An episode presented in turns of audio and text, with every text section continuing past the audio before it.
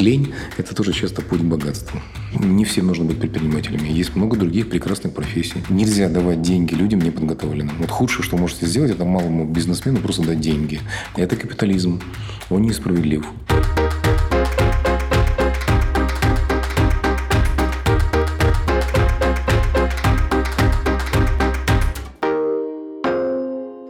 Дорогие друзья, всем привет! Это подкаст бизнес-школы Лаба «Умных любят». Меня зовут Катя Гайдут, а это рубрика «Нам только спросить», где мы берем интервью у топ-менеджеров и основателей бизнесов. Сегодня в гостях Игорь Гуд, системный исследователь бизнеса и конкуренции, сооснователь украинско-шведского проекта «Develop Your Business». Мы начинаем, стартуем. Игорь, здравствуйте. Здравствуйте, Катерина. Расскажите, пожалуйста, о том, кто вы, Первый вопрос неожиданный, правда? Но мы его задаем очень часто. Ну, мне повезло, потому что мне э, примерно год назад э, в одном интервью мне задали такой вопрос, потому что у меня уже была тренировка. Я научился отвечать быстро. Если сказать быстро, одним словом, я мост. Э, так я себя называю, потому что я мост, наверное, между наукой и бизнесом. И я стараюсь исследовать научными методами конкуренцию – и упрощать это в виде таких инструментов, а, простых выводов, давать это бизнесу, чтобы бизнес мог этим пользоваться. То есть моя миссия – развивать украинские компании. И я стараюсь, чтобы это развитие строилось вот с участием, в том числе, таких а, очень важных научных выводов и научной основы. Поэтому я мост между бизнесом и наукой. Очень красивая формулировка, правда? Да, спасибо. А в вашем представлении себя есть такая фраза, что вы системный исследователь бизнеса и конкуренции. Собственно, вы об этом тоже сказали. Что это значит для вас лично? То есть, что вы хотите этим как бы показать, донести? Ну, я хочу донести две вещи. Первая вещь – то, что конкуренция – это очень важно. И, наверное, 90% проблем, которые сегодня компании испытывают, они их называют как угодно. У нас плохо с продажами, плохо с прибылью, люди бегут или что-то еще. 90% этих проблем в основе своей имеют одно – это конкуренция. Они, компания теряет конкурентоспособность, это в чем-то проявляется. Например, у нее упали продажи или прибыль, да, или начали люди от нее бежать. А, то есть конкурент... я хочу привлечь внимание конкуренции и сказать украинским компаниям, что в ближайшие годы это будет их ключевая проблема. И нужно очень серьезно заниматься своей конкурентоспособностью. Это первый месседж. Второй месседж, который я хочу сказать, что конкурентоспособность не решается э, очень просто и очень быстро. Это, это системный подход. Компания, как и организм человека. Если вы хотите, чтобы организм был здоровым, нужно заниматься системно своим здоровьем. Расскажите, пожалуйста, детальнее про эту систему. И я вот в этот вопрос сразу вплету еще один. Что такое здоровая конкуренция, что такое нездоровая, как ее отличить? Ну, вы знаете, здоровая, нездоровая, э, ну, как сказать, вот если она нездоровая, то она нездоровая, да. Это когда ваши конкуренты используют какие-то э, нерыночные методы борьбы против вас, да. Они, не знаю, используют контролирующие органы, силовые структуры, они где-то пытаются вас подставить. Это нездоровая конкуренция. Но я не очень-то занимаюсь этим вопросом. К сожалению, мы с вами живем в такой стране, где нездоровая конкуренция – это проблема, она присутствует. Вот. Но ну, мы не, это, это вопрос, выходящий за рамки маркетинга или бизнеса. Это вопрос скорее политический, общественный. Вот я вот э, в том числе вхожу в несколько общественных организаций, где-то как член наблюдательного совета, где-то как эксперт часть моей жизни посвящена тому, чтобы изменять наше общество. Вот. Это вопрос скорее вот, э, уже выходящий за рамки бизнеса. Если мы поговорим о конкуренции с точки зрения бизнеса, я выделяю четыре этапа конкуренции. Первый этап, если сказать простым языком, я его называю дерибан. Это 90-е годы. Ну, я думаю, что здесь ничего не нужно объяснять. Хотя, может быть, молодым слушателям нужно объяснить, которые тогда только родились, вот, как тогда зарабатывали деньги. Второй этап – это заполнение пустоты – это, наверное, конец 90-х, начало нулевых. На разных рынках эти периоды могут немножко отличаться. Более традиционные рынки быстрее прошли эти этапы. А, период заполнения пустоты, второй период, очень простой. Там принципы конкурентоспособности очень простые и понятные. Вот бери побольше, кидай подальше. Все, все что нужно знать о конкуренции. Третий этап – это этап а, количественной конкуренции. Это начало нулевых. Это когда у вас много конкурентов, но они все такие же неэффективные, слабенькие, как и вы. И, собственно, у вас их может быть там 10 конкурентов, но, но никто не испытывает проблемы с конкурентом, что все кусаются, но не больно. Понимаете? И здесь еще важно то, что если при этом растет рынок, вы, в принципе, не ощущаете, что у вас есть конкуренция. И вот такая иллюзия конкуренции. То есть, с одной стороны, все говорят, а, у нас очень много конкурентов, смотрите, у нас 5, 10, 15 операторов. Вот в Украине это очень распространенная ситуация. Но если мы вникнем в ситуацию, ну, это, это такой набор очень слабых игроков. Они друг другу не мешают. В этой, в, на этом третьем этапе кон, конкуренция больно кусает только когда наступают кризисы, рынки сжимаются. Тогда мы ощущаем, вот, что кто-то с нами еще сидит за столом. А вот сейчас самый интересный этап наступает. Это, это этап качественной конкуренции. Когда у вас может быть один конкурент на рынке – но он настолько сильный, он настолько эффективный, он создал то, что я называю технологический отрыв. Этот конкурент один может быть опаснее, чем 10 э, слабых. И вот Украина постепенно, наши рынки один за одним входят, э, входят в этот этап, этап качественной конкуренции. Это совершенно другие правила, это очень сложная конкуренция, к ней нужно готовиться. Поэтому я всегда рекомендую, будьте очень осторожны, если вы слушаете героев, которые построили компании, например, там 15-20 лет назад в условиях отсутствия конкуренции, заполнения пустоты или вот этой количественной конкуренции.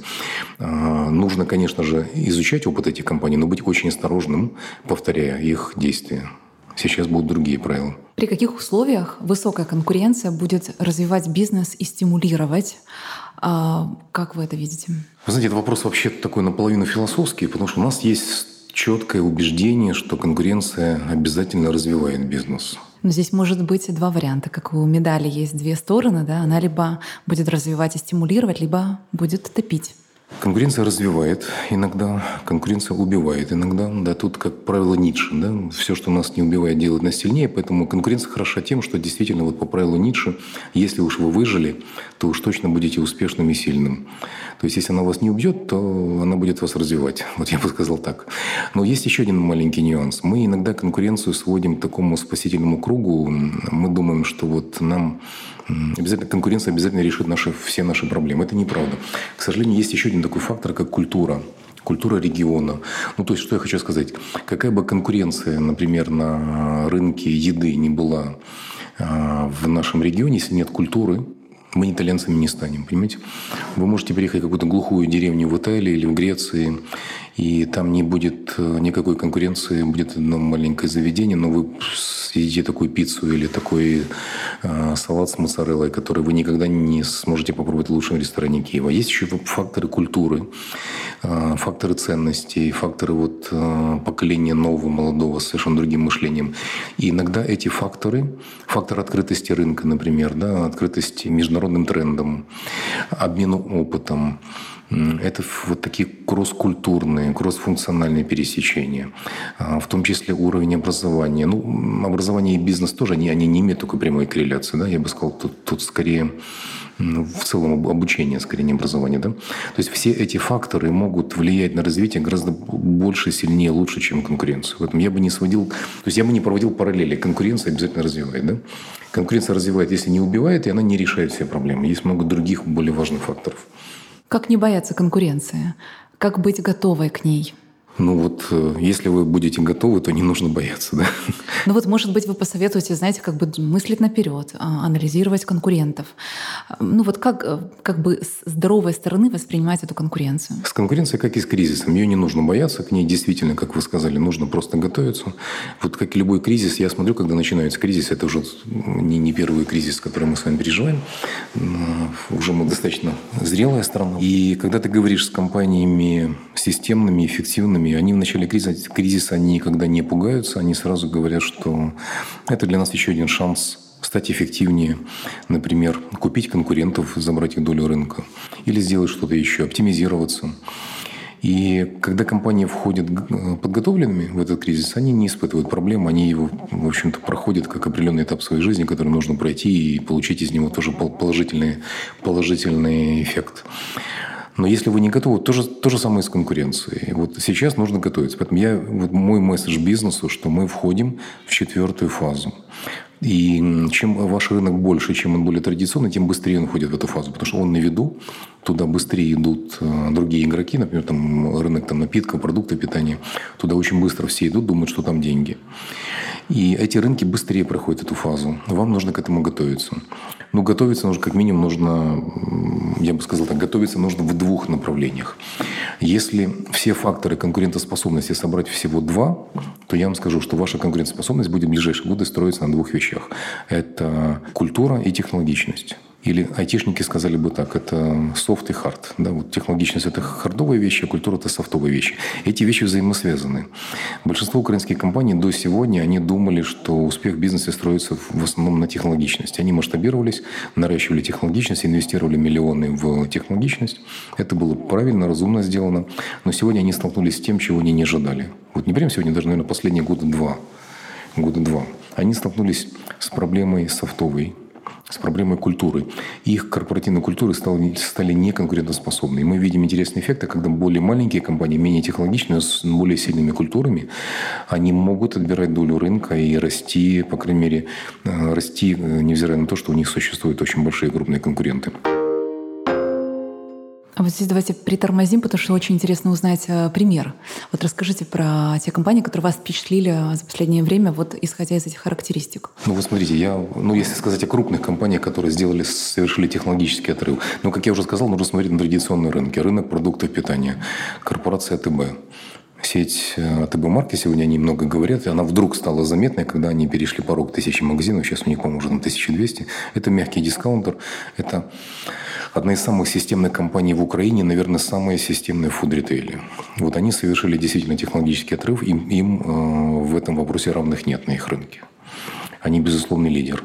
Но я думаю, что... Вы имеете в виду за счет э, технологичности и корпоративной культуры? Нет, прежде всего технологичность. технологичность. технологичность. А я имела в виду в том числе, расскажите о компаниях, которые стали обращать внимание на корпоративную культуру и в том числе стали учитывать эти два фактора. Компании, у которых хорошо сбалансированы, например, и технологичность, и корпоративная культура, я тоже сначала скажу о крупных компаниях, это Комфи, например ну, Комфи известный бренд, и не нужно много не говорить, да, у них неплохо сбалансированы и корпоративная культура, и технологичность. Компания SoftServe украинская, которая сегодня является уже глобальным э, игроком, SoftServe входит в топ-100 глобальных аутсорсинговых компаний в мире. Да, это один из мировых лидеров уже сегодня, хотя они начинали в Украине. Сегодня у них штаб-квартира, в том числе в США, в Кремниевой долине. И это компания, в которой очень хорошо сбалансированы и культура, и технологичность. Ну, это, это если говорить о крупных игроках. Но чаще всего в Украине мы встречаем крупные компании, которых, которые сделали большую ставку на технологичность, но они долгое время не занимались корпоративной культурой. Вот. И сбалансированных очень мало. Но есть маленькие интересные компании. Ну вот смотрите, у нас те, с кем мы работаем, кого мы знаем. Есть компания Салатыры, например. Да, это сеть ресторанов здорового питания. Они такой fast healthy food, ребята так себя называют. У них очень э, сильная корпоративная культура, которая позволила им вот такой интересный продукт инновационный сделать и, и масштабировать эту сеть. И они как, раз, они как раз интересны тем, что они развивались диаметрально противоположно, например, тем компаниям, которые я уже назвал. Они сначала сделали ставку на культуру, вот, на инновации, на маркетинг, а потом стали подтягивать технологичность. У них совершенно другой путь. Это вот, наверное, эта модель, которая чаще всего не встречается среди молодых юных компаний. Есть такая компания, как Dream Family, например, это сеть хостелов, они же владеют э, кафе «Друзья». Вот. У них вообще сумасшедшая культура. Я у них даже по глазам вижу. У них даже у сотрудников глаза другие и, и улыбаются. Горя... Горя... Горящие? У них горящие глаза, да. Они, я вижу, что люди, которые там работают, они кайфуют от этого, им, им это нравится. Они... И люди, которые работают у них, э, ты видишь по их глазам, что они хотят работать именно здесь, именно в этом месте. У них очень много студентов работает. Иногда это рассматривается. Ну, у нас рассматривается как временная работа, но у нас есть почему-то такое восприятие, что временная работа – это обязательно что-то там такое вот э, несерьезные, но как раз к ним идут многие молодые с осознанным выбором, они хотят работать у них. Ну и ребята построили уже международную сеть, они очень активно вышли э, в страны Евросоюза. У них до сих пор сегодня в Праге работает хостел, и они очень-очень эффективно вошли в Евросоюз. И прежде всего благодаря их культуре, и они там во всех рейтингах, которые есть на их рынке, рынке хостелов, Вот они вот тоже очень хороший пример, когда в компании тоже большая ставка на культуру, очень большая ставка. Даже вот один из основателей, там Игорь Фарберов и Женя Лавренюк, это два основателя. Вот когда-то мы с ними говорили, по-моему, Женя это сказал очень хорошо. Он говорит, чего мы боимся. Вот сейчас это то, что мы сами становимся старше, и мы уже немного перестаем ощущать своих клиентов на кончике пальцев. То есть он, э, он очень правильно говорит, потому что очень часто носителями этой культуры являются основатели бизнеса. Украинские компании, это 99% украинских компаний, их культура – это полностью отображение отображение внутреннего мира основателей. Поэтому, когда мы говорим о конкуренции культур в Украине, очень часто мы говорим о конкуренции внутренних культур основателей. Понимаете? Но это, это очень большая зависимость. Это, кстати, очень хороший а, вопрос и тема. Я обязательно его задам, мы к этому вернемся. Но я прежде всего хочу просто немножко завершить вот эту тему, которую мы с вами а, начали. Это технологичный процесс и а, корпоративная культура. А, если вдруг компания хочет развивать эти два направления, так как вот вы говорите, а, это основные направления, да, и вот человек, который будет слушать, а, возможно, это лидер компании, владелец или просто менеджер, да, который передаст просто знания, с чего начать, что это за процесс и какие вопросы стоит задать компании, не знаю, бизнесу, сотрудникам, чтобы внедрить это. Ну, смотрите, с технологичностью, наверное, немножко проще, потому что ну, вы можете сделать там бенчмарк определенный или пригласить э, специалистов, которые могут вам... То есть вы нужно сравнить себя с самым технологичным игроком на рынке. И тогда вы сможете понять, э, насколько вы технологичны. Но здесь есть еще один более сложный момент. В идеале вы должны сначала вообще понимать, на какие факторы обращать внимание. Ну, то есть, например, вы должны быть дешевле, быстрее. Понимаете? А, ну, если вы... Это, это очень сильно зависит от типа бизнес-модели. Вот. Потому что вот у например, мы вспоминали эту компанию, они пишут даже в своем месседже «удобно и экономно». Это их основные KPIs – удобно и экономно. То есть они понимают, что они должны дать на рынке, они могут давать только либо самую низкую цену, либо рыночную цену. Это значит, что они должны контролировать свои издержки. И это такие правила бизнеса. Цену устанавливает рынок, не вы. И чтобы войти в эту цену, вы можете заработать, не, никогда вам ваш покупатель не позволит залезть ему в карман. Вы можете заработать только контролируя свои затраты. Вы должны срезать свои затраты. То есть, если вы хотите быть конкурентоспособным, вы должны любую операцию вашей компании делать дешевле, чем ваш конкурент. Но это правило для э, вот, э, типа бизнес-модели АТБ. Но есть еще два других. Там другие правила. Вопрос, какой у вас тип бизнес-модели, понимаете? И тогда, соответственно, мы можем понимать, что такое для вас быть высокотехнологичной компанией. Это, ну, это, это какой-то набор KPIs, показателей, которые вы должны понимать. То есть сначала нужно определить эти показатели, потом сравнить себя с лучшими игроками на рынке.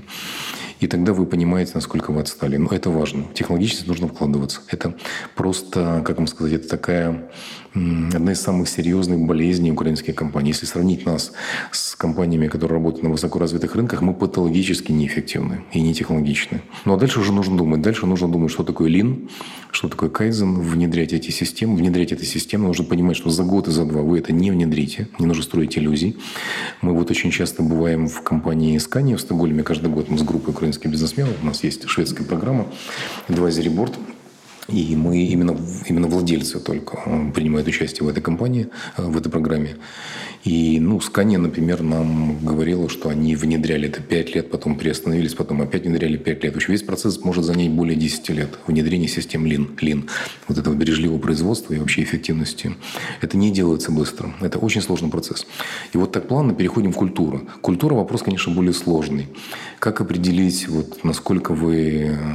Ну, вот я как член борда, я вхожу в большое количество бордов э, компаний из разных отраслей. Если это новый борд, я только начинаю, я вот перед, перед собой на столе ложу такой листочек бумаги, рисую себе две таких шкалы десятибальных. И когда я знакомлюсь с компанией, с менеджментом, мне что-то показывают, вводят по компании, я постоянно себе пытаюсь в голове дать оценку. Вот с левой стороны по технологичности, справа по культуре. И вот на что я обращаю внимание. Вот Рената Чучмой, наш эксперт DYB по человеческому капиталу, она когда-то сказала очень такую важную вещь. Она говорит, что корпоративная культура – это то, что происходит в компании, когда там нет руководства. Вот очень важно… За закрытой дверью, да? да это то, о чем дверью, говорят да. Э, И вот я всегда стараюсь посмотреть, что происходит в компании, как ведут себя люди в компании, когда нет, нет владельцев, нет топ-менеджмента. Вот это и есть корпоративная культура. То есть набор каких-то принципов, правил, что они считают хорошо, что они считают плохо. Да элементарные вещи. Вот, иногда вот, если вы в комфе зайдете в туалет, вы увидите, там будут э, белые полотенца, которые стоят очень дорого. Очень многие компании, у них в принципе нет бумажных полотенец, потому что это дорого. У нас тут тысяча человек работает. Какие бумажные полотенца? Давайте сушилку повесим. У них есть эти бумажные полотенца. И, но вы увидите, что рядом висит инструкция. Эта инструкция на которой написано, как вытереть руки одним полотенцем. И вот для меня эта инструкция в туалете, понимаете, она для меня говорит о культуре этой компании. То есть я вижу, что есть уважение к людям, они тратят деньги на бумажные полотенца, но при этом они требовательны к людям, просят от них тоже определенной дисциплины, бережливости. И таким образом им удается быть лидером рынка вот по, по эффективности. Такого очень много. Как тебя встречают компании? Умеет ли произносить вежливые слова охранник? Да? Или он считает, что его, его миссия там, держаться рукой за пистолет и нажимать кнопку, потому что он охрана, он вам не, не, не ресепшн, понимаете? Это тоже очень важно. То есть из таких элементов... А почему, в принципе, это важно, это культура? Потому что, ну, это, это я взял такие детали, вот как бы ближе вам к тому, что, что может сделать культура. Вы знаете, Питер Друкер сказал, что культура, культура съедает стратегию на завтрак. А, Ренат Чучмай, который я уже вспоминал, да, вот, ну, это, это просто бог HR и человеческого капитала. Рената добавляет дважды в день. Она говорит, культура съедает стратегию дважды в день.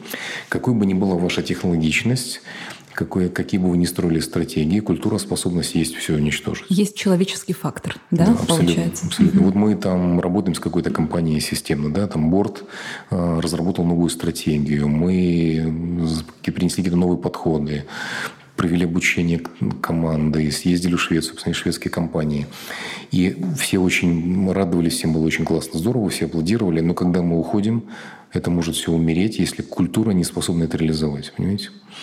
Вот в этом культуре очень много всего. Вот, когда мы начинаем преобразование компании, мы всегда смотрим, способен, способен ли набор ценностей команды реализовать то, что мы им здесь предлагаем. Тогда у меня вопрос уже истекающий из вашего ответа. Как настроить культуру?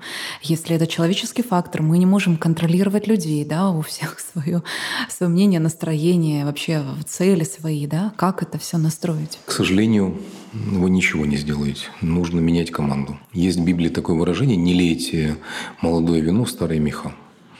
И вы знаете, очень многие законы э, менеджмента и маркетинга, они описаны в Библии и в других мудрых книгах. Я, я не религиозен, я говорю о Библии как философской книге.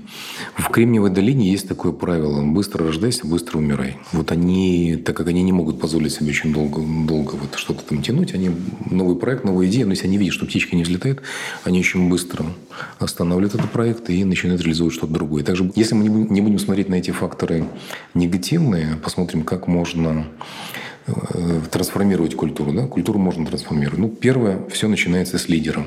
Наши шведские партнеры говорят так, когда мы хотим поменять культуру или стратегию, которая взаимозависимы, мы меняем SEO. Вы меняете первого человека, и очень сильно все преображается. Лидерство – это фактор номер один. То есть нужно сразу определить, этот лидер, он способен эту компанию привести туда, куда мы хотим или нет. Дальше, дальше мы работаем с командой ключевых людей. Крайне редко, ну, все зависит, конечно, от размера компании, но в любой компании, даже маленькой, сложно поменять всех. Поэтому дальше мы смотрим на команду ключевых людей. Вам нужны эти люди, которые будут поддерживать преобразование, которые разделяют то, что вы декларируете, то, чего вы хотите достичь. Да? То есть дальше ставка идет, идет на команду. Ну, а дальше идет оценка ценностей этой команды, принципов. Прежде всего нужно понять, какие вам нужны ценности для реализации определенной стратегии. Нужна ли вам бережливость, или она не критична? Нужны ли вам инновации, или это не критично? Вопрос ответственности, насколько он важен э, в вашей компании или не важен. То есть вы определяете какой-то набор ценностей, которые важны для реализации этой стратегии. И потом вы просто сопоставляете. Но для этого есть э, определенная работа, которая проводится с командой, и э, вы должны определить, насколько разница большая. Если есть разница, возникает второй вопрос. Эта команда, она готова принять эти ценности? Если они понимают, да, мы, мы, мы, не, мы не живем по этим ценностям, но мы готовы их принять. Давайте начнем процесс трансформации. Дальше возникает много сложностей. Если ребята молодые, они могут быстро принимать и изменяться. Люди, чем старше, тем им сложнее это делать. У команд, которые постарше возрастом, возникают другие интересные вещи. Они могут даже думать сами, что они изменились, а все делать по-старому. В общем, это, это, это непросто, но... Но возможно. Но возможно. Да. Вы много говорили и про мышление, и про страх вообще меняться. И я хочу процитировать вас. Это важнейший ментальный вызов для нас научиться принимать разнообразие как преимущество, как возможность. Это ловушка, за которую мы не способны доверять и слышать, и в результате делегировать, делиться и расти. У меня вопрос. Как не зацикливаться на вот этой проторенной дорожке в бизнесе, как не бояться открываться людям, да, вот, скажем, если не подходит человек, увольнять, как открываться новым направлениям. Это вот вопрос уже касается больше мышления, но вдруг у вас есть свое мнение по этому поводу? Ну вот смотрите, мы, э, то, что мы делаем в DYB, мы создаем э, advisory board. На русский язык, наверное, это может перевести как борт советников. Э, его миссия – принести компании внешнюю экспертизу, в том числе дать этой компании взгляд со стороны критический взгляд со стороны. Это вот то, чего очень не хватает, особенно украинским, мало, да всем украинским компаниям. Это очень, у нас наши компании очень закрыты. Мы стараемся открывать компании, мы стараемся создавать вот эти дурачьи рады, эти advisory board, для того, чтобы пришли какие-то внешние эксперты, а иногда на учебных программах это просто другие бизнесмены, которые посмотрят на ваш бизнес со стороны. Поэтому первое, самое главное, самое важное, что нужно, в чем очень нуждаются украинские предприниматели, дайте возможность, чтобы кто-то посмотрел на вас со стороны.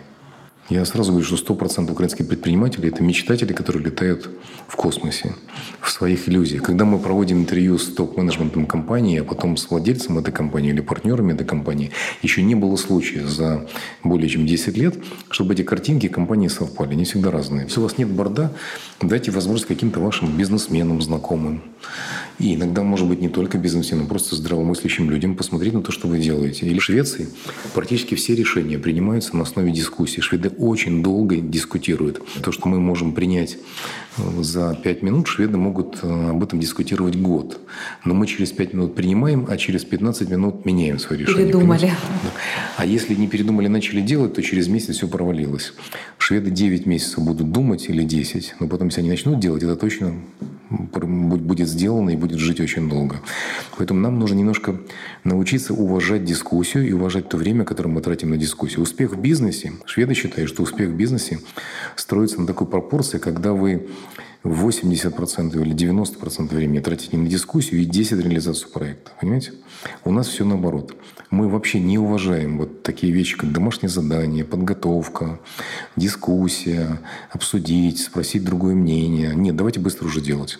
Это большой риск. А бизнес – это такой вид деятельности, который напрямую связан с риском. Я говорю, что бизнес – это такая игра, где вы берете риски, меняете на прибыль. Только в этой игре есть один нюанс. Риски вам гарантированы, а прибыль нет. Поэтому не нужно об этом забывать. Вот, то есть научиться слышать других людей. Вот все пропускать через дискуссию. Это очень-очень важно. Слушать свою команду, которая рядом с тобой, своих коллег. И дискуссии, но эти дискуссии, шведы пошли сегодня еще дальше. Ну, это делают и американцы, не только шведы. Это делают многие прогрессивные нации, страны и компании в мире. Они делают кросс-функциональные дискуссии очень часто, когда в одной компании собираются представители разных отделов, и серьезные вопросы, стратегические вопросы, они выносятся на дискуссию кроссфункциональную. И еще более крупные компании делают кросс-культурные дискуссии, когда вы работаете в многих странах, очень важно услышать мнение разных разных представителей. И вот это и есть то разнообразие, о котором вот вы меня цитировали, я говорю. Вот, потому что мы, конечно, очень серьезно движемся. А, у нас с реформами, может быть, там не все так быстро, как нам хотелось бы. Но вот э, мы все равно, мы как страна, мы достаточно быстро развиваемся в, в ментальности нашей. Мы открываемся миру, мы видим мир, и мы пускаем его сюда. И Украина в этом плане достаточно открытая страна, это правда. Но нам нужно научиться больше пускать разнообразие. Наше разнообразие, во-первых, оно в нас существует. Мы эта страна очень разнообразная. С запада до востока мы очень разные. И нам нужно перестать бояться этого разнообразия. Я считаю, это наше большое преимущество, огромное преимущество. Вот в этом разнообразии украинском лежит сумасшедший потенциал. Если мы еще научимся принимать разнообразие, которое к нам приходит из мира, все это перемешаем и начнем не просто уметь этим любоваться, а еще это использовать, ну, нас ждет очень большое перспективное будущее. Вы отмечали, э, что внутренний мир лидера, основателя компании отражается на компании непосредственно ее структуре, методах ведения бизнеса и в целом результатах и достижениях. Приведите, пожалуйста, пример вот такого лидера, скажем, такого влияния из вашей практики. Положительного? Конечно, да. Ну, у нас много сегодня таких положительных лидеров есть. Я вам уже приводил пример э, компании Комфи. Она построена на очень глубинных ценностях. И Станислав Ронис, основатель этой компании, он, в общем-то, в... он очень, это очень интеллигентный человек, очень глубокий человек, думающий, мыслящий. Он много сделал, и вот э, культура этой компании прямое отображение.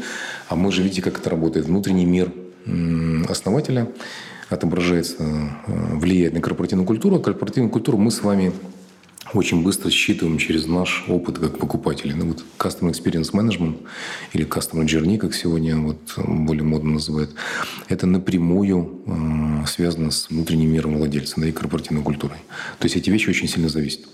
Ну, SoftServe, который я вспоминал, Тарас Кицмейс, мы, ну, там несколько основателей, я просто больше общаюсь с Тарасом. Это, это, наверное, один из самых гениальных украинских бизнесменов, который я не знаю, это такой вот просто э, человек глобального масштабного мышления с невероятным интеллектом, э, невероятными, как сказать, инновационными идеями постоянными, очень гиперсистемный, что крайне редко встречается, кстати, среди владельцев бизнеса. Тарас Кицмей в этом плане нарушает статистику, это очень системный человек.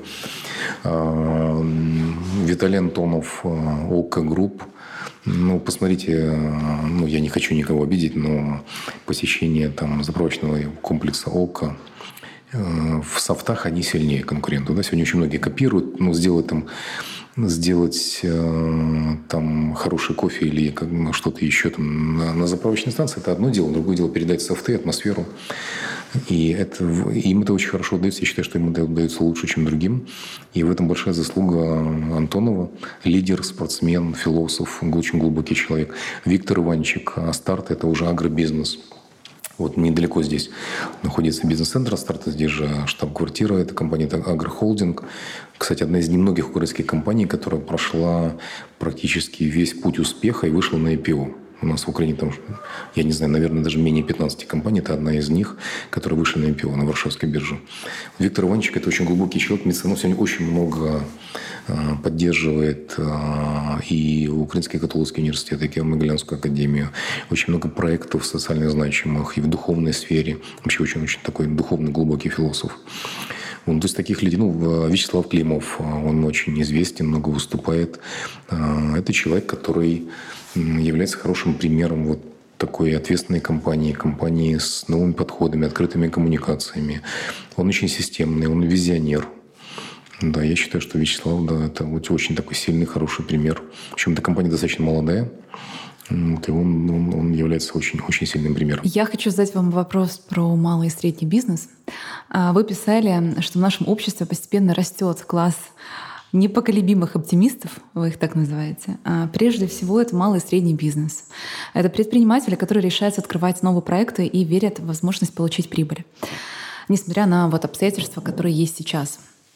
А, расскажите, пожалуйста, как в целом а, малый и средний бизнес поддерживает государство, и есть ли шанс внедрить такую поддержку, в том числе и в Украине? Ну, смотрите, да, я часто говорю, что нам очень повезло Украине, потому что у нас еще очень много наивных романтиков, которые верят, что здесь можно заработать миллиард, начав бизнес с нуля. Это правда. Эм, почему я говорю, что нам очень повезло, что есть такие романтики? Потому что предпринимательский капитал – это, наверное, самый э, ценный человеческий капитал, который может быть э, у любой страны. И нам в этом плане очень повезло. Если вы посмотрите на развитые страны, ну, даже Штаты сегодня говорят, что они нация предпринимателей, созданы предпринимателями. Сегодня превращаются в нацию менеджеров. Это проблема. И они очень этим беспокойны. Если мы посмотрим на Евросоюз, очень мало людей, которые добровольно, самостоятельно горят желанием открывать свои компании. И статистика показывает, что если вы пойдете работать менеджером, вы за всю жизнь заработаете больше, не рискуя, что очень важно. Вот, поэтому, но, поэтому я говорю, что предприниматели – это такие очень особенные люди. Иногда я шучу, что предприниматель, ну хотя, наверное, это не совсем шутка, это, это как вам сказать, это, это во-первых, научить предпринимательству нельзя, это божий дар. И он, это либо есть, либо нет. И очень большая иллюзия. Бизнес-школа существует для менеджеров, они не для предпринимателей. Предпринимателям бизнес-школы делать нечего. Это большая иллюзия. Они учатся на собственном опыте, на экспериментах, учатся от других предпринимателей, но в большей степени экспериментируют И вся их жизнь, как я уже говорил, и деятельность связана с риском. Это риск, который они меняют на прибыль. Это такие люди, у которых физиологически вот э, функция риска, она немножко уменьшена по сравнению, по сравнению с другими нормальными людьми. Да? Вот, поэтому это действительно бесценные люди, они очень нужны, бесценный капитал. Но что я хочу сказать самим предпринимателям, нужно не забывать о том, что вы склонны принимать на себя больше риска, чем нужно. В бизнесе есть такое правило – грамм осторожности может быть тяжелее, чем килограмм смелости. И в Украине есть э, проблема, связанная с тем, что за годы нашей независимости у нас сложилась такая иллюзия, что если я пошел заниматься бизнесом, я обязательно буду прибыльным. Это обязательно гарантирует мне э, хороший заработок. Это иллюзия. Никто в мире в эту иллюзию не верит. Везде на развитых рынках знают, что если ты идешь заниматься бизнесом, тебе гарантировано только проблемы, риски, неудачи. Это будет сто процентов. Будет ли прибыль? Прибыль – это чудо. Это нужно не забывать. Поэтому я просто призываю предпринимателей быть чуть-чуть более осторожными. Вот. Они, понимаете, с другой стороны, вот менеджер, профессиональный менеджер, чем отличается от крутого предпринимателя? миссия менеджера – минимизировать риски. Это люди, которые никогда не рискуют. А их нанимают на работу, чтобы они были очень осторожны с большими деньгами других людей. А предприниматели как раз они должны рисковать. Если ты не будешь рисковать, ты ничего не будешь делать. Но нельзя бросаться в крайности. Поэтому менеджер, который вот всего боится, это плохой менеджер, и он никогда не рискует. Точно так же предприниматель, который ничего не боится, тоже плохой предприниматель, он быстро прогорит. Поэтому я призываю предпринимателей оставаться инновационными, оставаться очень динамичными, любопытными, активными. Это важные черты предпринимателя, коммуникабельными. Но быть чуть-чуть осторожнее. Вот немножко, чуть-чуть осторожнее, тогда вы э, будете более успешны. Что касается государства, ну, как вам сказать? Ну, у нас сегодня лучшая помощь государства нашего – это если оно не лезет вообще. Не мешать. Не мешать, да. Это вот главное. Я тоже об этом часто говорю. Но, к сожалению, они вот сейчас меня очень пугает, как они рвутся помогать. Они очень сейчас рвутся помочь всем, особенно малым предпринимателям. Что меня здесь пугает? Но есть очень много программ, которые говорят, давайте там, не знаю, ребят э, из АТО сделаем предпринимателями, поможем стать предпринимателями. Или давайте просто вот там всех желающих, кто выстроился в очередь, давайте сейчас поможем им стать предпринимателями. В первую очередь, вот когда говорят о помощи, помочь людям стать предпринимателем, почему-то первое, что мысль, которая возникает, это дать им деньги. Поэтому начинают там открываться какие-то банковские программы. Вот окей, давайте договоримся, пусть банки им дадут деньги, пусть деньги будут подешевле, или там вообще без процентов.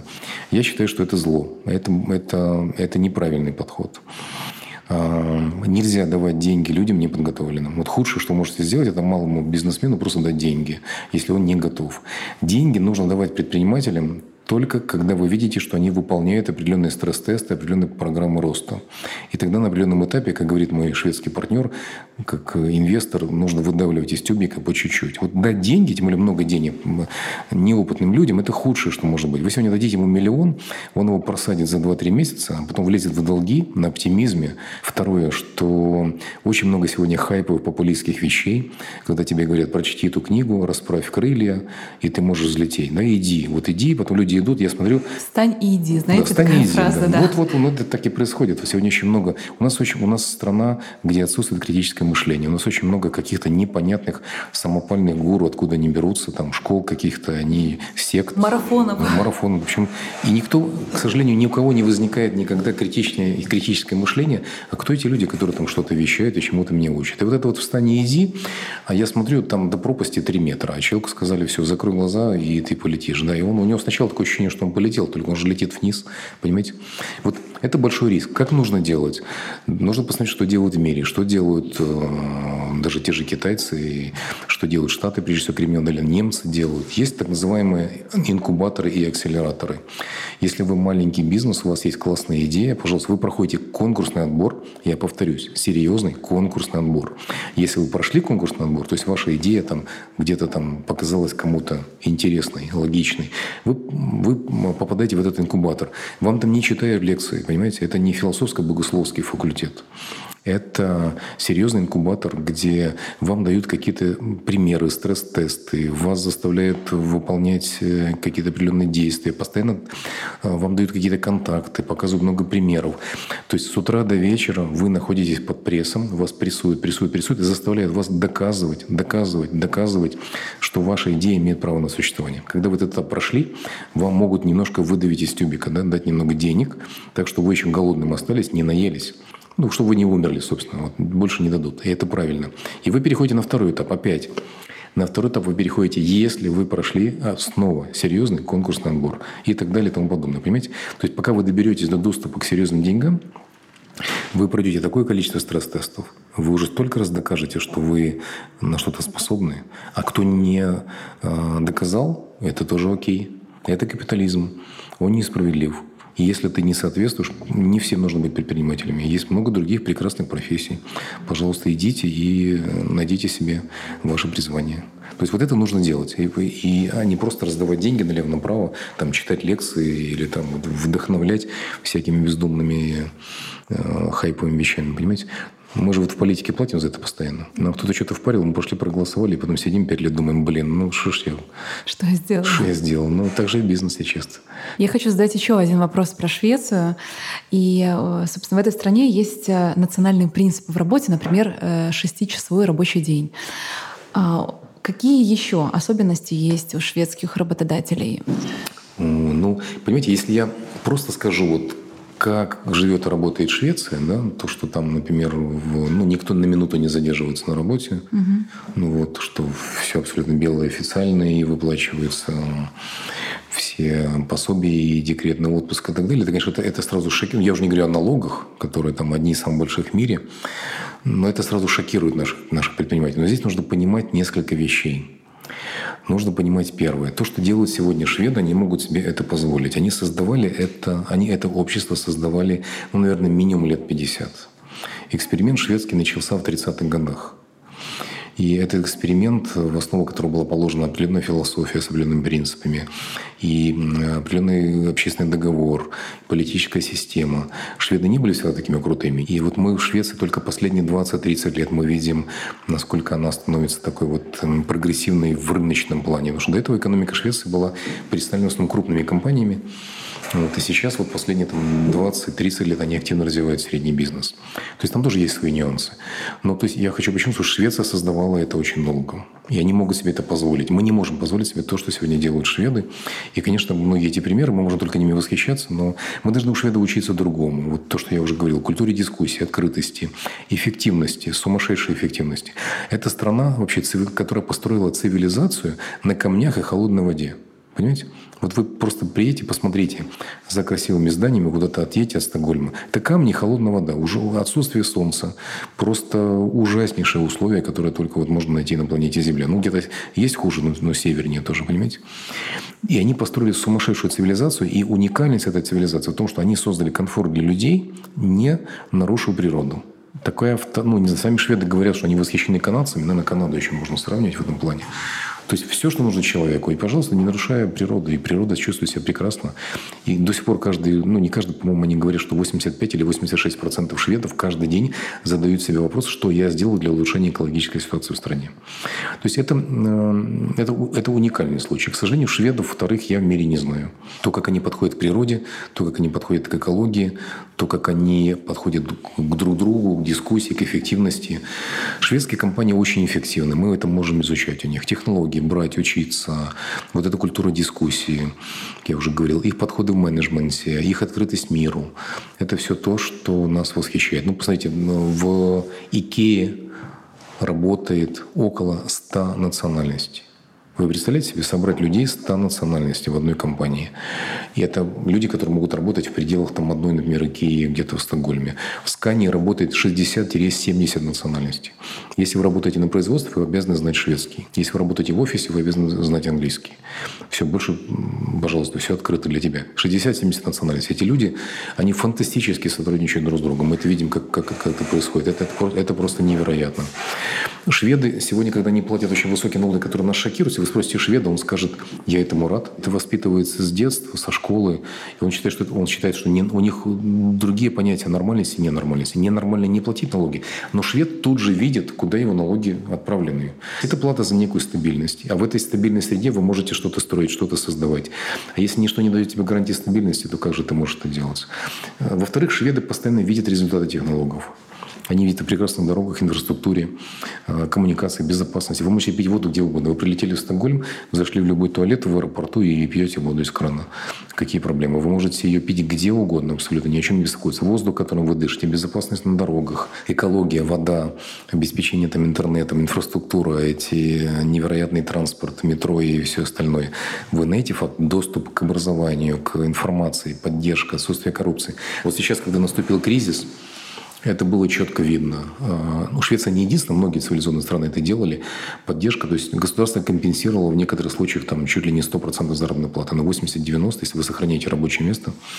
То есть э, бизнес смог опереться на государство. И, они, ну, и всем понятно, зачем мы делали свой вклад в это, в это государство.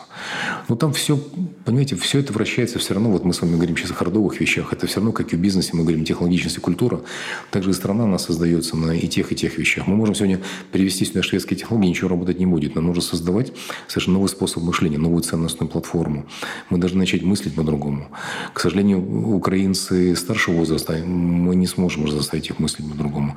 Но есть надежда на молодое поколение, поэтому время играет нам на руку. Молодые мыслят по-другому. Нам нужно изменить способ мышления. Тогда мы станем богатыми и успешными. А теперь вопрос о личном. Есть ли у вас э, ваша личная стратегия в жизни? Не только в работе, да, но еще и ваша личная персональная стратегия. Ну, конечно, у меня есть личная персональная стратегия, да, она и вопрос тогда, если вот она есть, да, а, вы так растерялись, потому что у многих людей ее нет. Тогда как вы ее составляете, на сколько лет вперед, часто ли пересматриваете? Немножечко расскажите про это. Просто иногда стратегия даже коммерческая тайна в компании, поэтому также в личной жизни иногда некоторые элементы стратегии лучше о них не рассказывать. Ну, я, вы знаете, последние годы я стараюсь немножко сделать так, чтобы в жизни была не только работа, но и жизнь. Это с каждым годом делать все сложнее. Я сам говорю о том, что на самом деле идеального баланса не бывает ни у кого. Идеальный баланс возможен, если вы не амбициозны. Вы можете сделать. Ну, шведы говорят, что баланс нужно искать между тремя вещами. Это карьера или бизнес, да? это семья и личная жизнь. Личная жизнь – это третье. У нас тоже часто это путают. Э, семью и личную жизнь, например. Да, это три разных вещи. Семья, личная жизнь и вот, бизнес или карьера. Но идеально сбалансировать это практически никому по факту не удается. Нужно стараться, чтобы все эти вещи были, просто, возможно, в разных пропорциях. Вы можете выбирать на каком-то этапе. Вот я сейчас стараюсь тоже в своей жизни, постараюсь это сбалансировать. Конечно, никогда это не будет равные три части, но я стараюсь, чтобы вообще она хоть как-то появилась, эта часть, связанная с жизнью. Я хочу, чтобы эта жизнь, она была, ну, как бы сказать, на уровне философском. Моя философия жизни, я никогда ни к чему не привязываюсь. Я не привязываюсь к одному месту. У меня нет такой привязки. Я бы очень хотел вот быть таким жителем планеты. Вот поэтому я стараюсь максимально перемещаться. Я не инвестирую очень много там какие-то дома, я не строю домов здесь, я не скупаю землю. Я не... Вот у меня нет... Есть очень много моих знакомых ребят, которые делают это, я с уважением к этому отношусь. Они считают, что это их земля, это патриотизм, они хотят жить здесь. Я большой патриот Украины. Я очень много делаю и хотел бы делать еще больше для страны. Но я считаю, что это можно делать и перемещаясь по миру очень успешно. Мне нравится вот философия нашей молодежи, которая выходит за эти рамки стран. Страны – это условность. Мы все равно, как общество, как цивилизация, мы рано или поздно уйдем от такого понятия, как страна. Все равно это произойдет. И поэтому я, скажем так, я стараюсь, чтобы в моем, в моем сознании не забывать, что существует планета, а не только страны. Mm-hmm. И жить вот хотя бы масштабы планеты. Вопрос о планете. Вы писали о том, что главная проблема в мире — это не бедность, а экология. Люди доедают планету. Прям зацитировала вас. А что лично вы делаете для того, чтобы предотвратить вот все это? Да, это большая правда. И если мы стараемся во многом политика и политики направлены на то, чтобы улучшать жизнь людей. И мы стараемся постоянно спасать людей. Я считаю, что приоритеты нужно изменить, нужно спасать планету, и в том числе от людей. И есть масса исследований, которые показывают, что даже Украина, мы считаемся бедной страной, но мы потребляем ресурсы планеты примерно на 40% больше, чем можем себе позволить. Вот. Поэтому если все страны разбогатеют, сейчас планета живет за счет Африки, если Африка, вот китайцы стали богатеть, это большая проблема. Если, если, если Африка тоже разбогатеет, я не знаю, что нас ждет. Это, мы, мы сегодня не готовы к тому, чтобы наше общество далеко не справедливо. Мы не готовы к тому, чтобы все жили э, в достатке. Это закончится катастрофой. Поэтому я сторонник, мне поэтому нравятся шведы, которые в определенной степени, ну, они очень много этому уделяют внимания. Поэтому что я делаю? Я, я стараюсь, я стараюсь э, что-то делать. Я скажу честно, что я делаю мало для этого, живя в Украине. И по двум причинам. Почему я делаю меньше, чем мне хотелось бы. Потому что, во-первых, очень многие инфраструктурные вещи не позволяют мне это делать. Вот я еду отдыхать в Евросоюз. Даже вот я очень люблю Хорватию. Я не говорю там про Францию или Швецию. В Хорватии обычная страна, бывшая страна соцлагеря. Там четыре типа сортировки мусора. Пока я живу в Хорватии, мне это интересно, здорово. Я, бывает, живу там две-три недели, бывает месяц. Вот я недавно вернулся, у меня первый шок в Киеве. Я привык у себя в доме, где мы жили, я привык сортировать мусор. Понимаете? Вот, бумага отдельно, пластик отдельно, металл, стекло отдельно. И я приезжаю в Киев, и я понимаю, что у меня выработалась привычка. Мне очень сложно, я не могу его здесь сортировать. Почему? Есть же сортировочная станция, вы же можете это самостоятельно делать. Если мы хотим, чтобы люди что-то делали, нужно максимально это упростить. Да, многие жалуются, что это настолько сложно, что этот мусор складируется у тебя дома, потом ты раз в неделю везешь его на сортировочную станцию. Но вы как-то можете повлиять? К сожалению, да, вот к сожалению, я не готов раз в неделю ездить на сортировочную станцию. Я хочу, чтобы это было у меня во дворе. У нас поставили пластик на соседней улице. Вот я э, раз в неделю я таскаю пластик на соседнюю улицу. Но это соседняя улица. Но куда-то дальше, к сожалению, я не, не могу это сделать. я понимаю, что вот сейчас ну, со штрафами. Я недавно получил свой первый штраф законно, честно, незаконно, вернее, незаконно, но честно заработанный за превышение скорости. Я приятно был удивлен, когда ты получаешь сообщение об этом, и тут же тебе дается опция оплатить. И просто два клика Apple Pay. Получ... Я впервые в жизни получил удовольствие от оплаты штрафа, понимаете? Вот все то же самое должно быть сортировка мусора. Мы должны все упростить. И это, это, конечно, ответственность коммунальных служб, э, государства. В Украине плохая экологическая ситуация. Она действительно плохая. Еще вот спад производства пока позволил нам, чтобы мы еще не убили эту страну. Но мы добьем ее очень быстро, поверьте. И ситуация очень плохая. Поэтому нужно все упрощать, чтобы люди это делали. То есть инфраструктура не позволяет мне вот делать больше, чем я хотел бы. И я честно говорю, я человек, э, и я не готов инвестировать больше времени, потому что его просто нет в то, чтобы куда-то ездить по каким-то там станциям, заводам, искать, куда я могу это сдать. Вторая проблема это инерция ментальность, это инерция.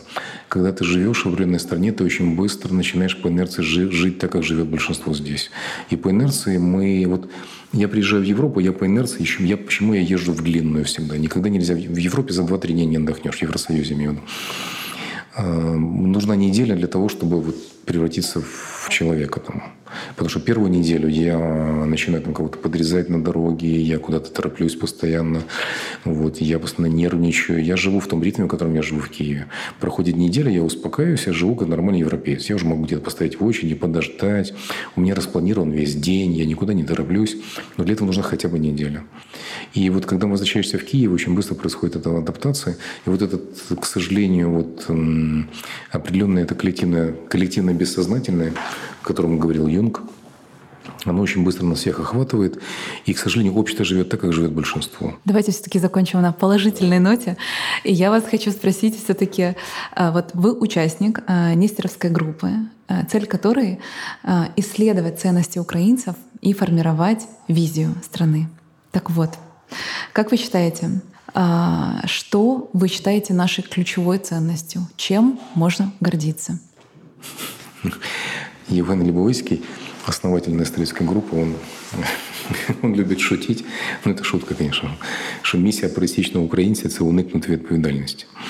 Вот. Но, к сожалению, в каждой шутке столько доля шутки, поэтому нам есть чем гордиться. Но мы, мы в Несторской группе, на самом деле, наша главная задача была, которую мы перед собой поставили, это создать э, визию Украины мы называли это «Визия Украины 2025». мы работали над этим проектом порядка пяти лет. Нам удалось создать не саму визию, а мы это называем рамками умовы. Вот. И, вы знаете, нас 15 человек. Это такая тоже курс-функциональная группа. Там люди представляют совершенно разные сферы. И там историки, социологи, экономисты. И вот эти умные люди, там много выдающихся людей, гениальных людей. Нам было так сложно договориться когда мы собирались 10-15 человек между собой, и мы поняли, осознали, что как сложно договориться вот всей Украине. Сформировать нечто, что объединяет нашу страну, очень сложно. Но не безнадежно, это можно сделать. Ярослав Грицак, например, э, наш коллега, он постоянно говорит о том, что ну, Ярослава, наверное, не нужно представлять, выдающийся историк, гений нашей современности. Он говорит, что первое, что нужно начать, нужно перестать говорить о прошлом. Это первое правило, с которого начинается объединение страны. Ну, может, нужно говорить, он говорит, нужно... И второе, он говорит, нам нужно перестать говорить о создании нации. Нация сформировалась, вона відбулася. Українська нація. Нам треба говорити про модернизацию нации. Я с ним очень согласен. Вот думать о будущем модернизации нации. А что же вы думаете? Вот какие ваши ценности? Потому что вы, скажем, больше цитируете других да, сейчас, а вот хочется услышать ваше мнение. В чем ценность украинцев сейчас? Я считаю украинцев э, очень предприимчивыми предприимчивыми и активными, и, и очень, как бы сказать, трудолюбивыми людьми. У нас на самом деле, вот если говорить, я на самом деле вижу только два таких негативных момента в украинцах. Мы принципиально от Европейского Союза отличаемся только двумя вещами. У нас э, невоспитанные люди – мы не умеем себя вести. Неплохие, у нас прекрасные люди, они просто невоспитанные. И у нас очень неэффективное а, паршивое государство. Вот э, в другого ничего принципиального нет. У нас прекрасные люди. Люди вообще, в принципе, все рождаются хорошими и, в общем-то, одинаковыми. И во всем остальном у нас нет никаких преград. Мы, я считаю, что в чем наши большие плюсы. Если когда едешь, э, например, на какие-то крайние точки Евросоюза, Сицилия, там Кипр, Мальта или даже Греция, я понимаю, что у нас очень большое будущее, потому что там ты видишь, что эти страны достигли потолка. Когда я возвращаюсь в Украину, я вижу, что у нас много проблем с инфраструктурой, вот с тем, что люди не умеют вести себя, с этим бардаком. Ну, бардак – это вот одним словом все, что у нас происходит, это называется бардак. Но он объясним, этот бардак, потому что мы с вами мы перестраиваемся, мы пытаемся вырваться из того эксперимента, который 70 лет над нами проводили. Это бесчеловечный эксперимент. И пусть попробует хотя бы одна страна в мире, покажет, как ей удалось вот э, выйти из этого бесчеловечного эксперимента. Поэтому этот бардак, конечно, объясним, нужно просто набраться терпения. Но я вижу, как много у нас энергии, у нас сумасшедшие амбиции. Мы еще верим, что мы можем поднять нашу экономику, что мы можем стать одной из самых мощных экономик в Европе. Это очень большие амбиции. Мы верим, что здесь, в Украине, мы можем построить выдающиеся компании. Компании с мировым именем. Наша молодежь едет в Штаты, она не боится. Они едут в Кремниевую долину, они там создают компании. Они наравне там конкурируют.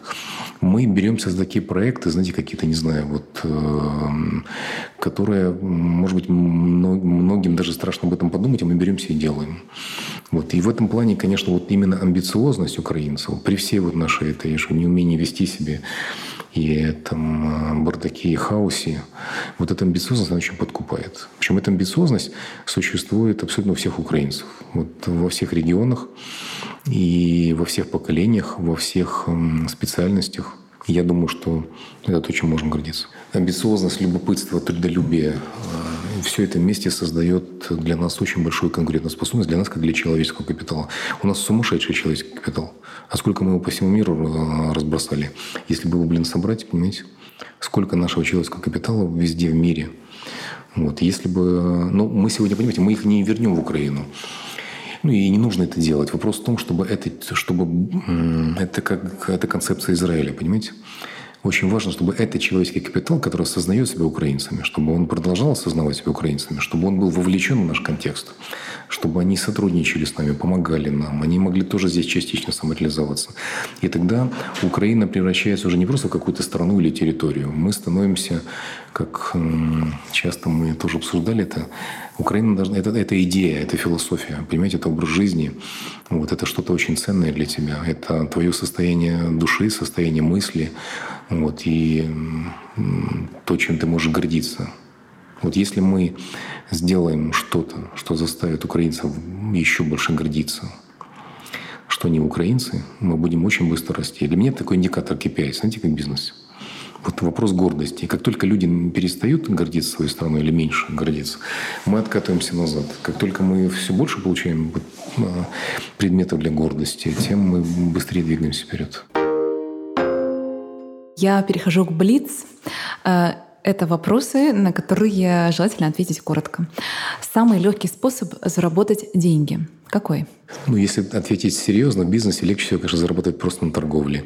Но один мой друг гениальный говорил, что если вы хотите много зарабатывать, нужно много работать. Но если вы хотите стать богатым, нужно придумать что-то другое. То есть лень – это тоже часто путь к богатству. Эффективную бизнес-стратегию отличает что конкретно? Эффективную бизнес-стратегию. Ее отличает э, количество времени, затраченное на ее подготовку. Успешные предприниматели становятся волонтерами. Почему? Потому что они люди. Потому что мы прежде всего люди, а потом предприниматели. Ваш главный конкурент кто? Я сам. Как и у любого человека, кстати. Победивший себя становится непобедимым, так говорит восточная мудрость. И первый шаг к счастливому будущему какой для вас? Начать просыпаться раньше. И не просто просыпаться, а вставать. Вот проснуться и встать с кровати – это два разных момента. Спасибо большое за интервью. А, на этом все, друзья. Оставляйте свои комментарии и оценки в Apple подкастах, делитесь выпусками, которые понравились в соцсетях, и отмечайте Лаба. Нам это очень-очень важно. Каждый ваш фидбэк мы а, сильно ценим. До новых выпусков. Спасибо еще раз.